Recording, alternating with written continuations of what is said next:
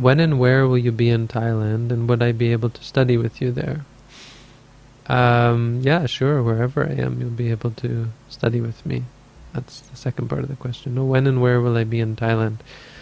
Um, we don't have dates yet, but I'm pretty much confirmed or set on going to Thailand after the rains. So I would say sometime in November,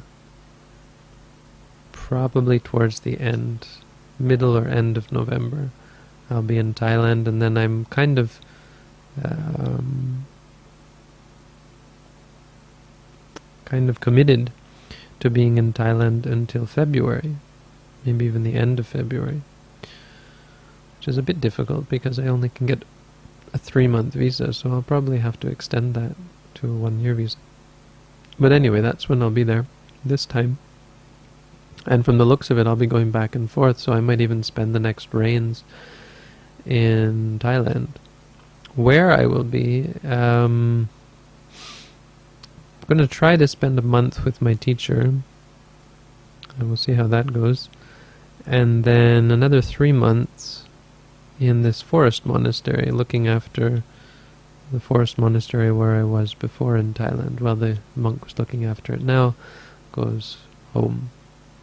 So I'm going to try to put directions to that place up on the internet somewhere, uh, because I may not have such good communication while I'm there. So I'd rather not be arranging people's uh, directions you know, or helping people to get there. I'll put directions and explanations how to get there, and if you're clever enough and lucky enough to find the place, then you're welcome to come and study and practice, uh, rather than have to arrange uh, transportation or, or contact people and so on, because it's it's not in the middle of town.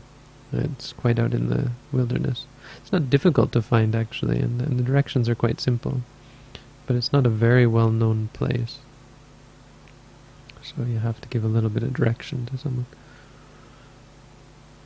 And yeah, you're you're welcome to come and study. You have to let us know because kutis are limited, and there are already people coming. Uh, Eva, one of my old students from Thailand, uh, who's a, a very good friend is coming to is already planning to come to Thailand with her daughter, who was in her stomach, well, in her stomach, in her womb, while she was meditating with me, uh, and she didn't know it at first, and I think I think she didn't know it, and then she found out, and then she found out that her husband was cheating on her, uh, and then she came back to practice meditation, knowing all this.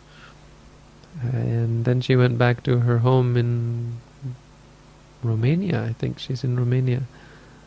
And raised her daughter, and we've been in contact ever since. And she said she's coming. I don't know how old her daughter is now. Must be five years or something. Three years, five years, I can't remember. Uh, but she'll be coming. And I think there's a couple. I think Laurie, the man who's here from from Finland. I think he will be joining me in Thailand if he's still uh, in the boat.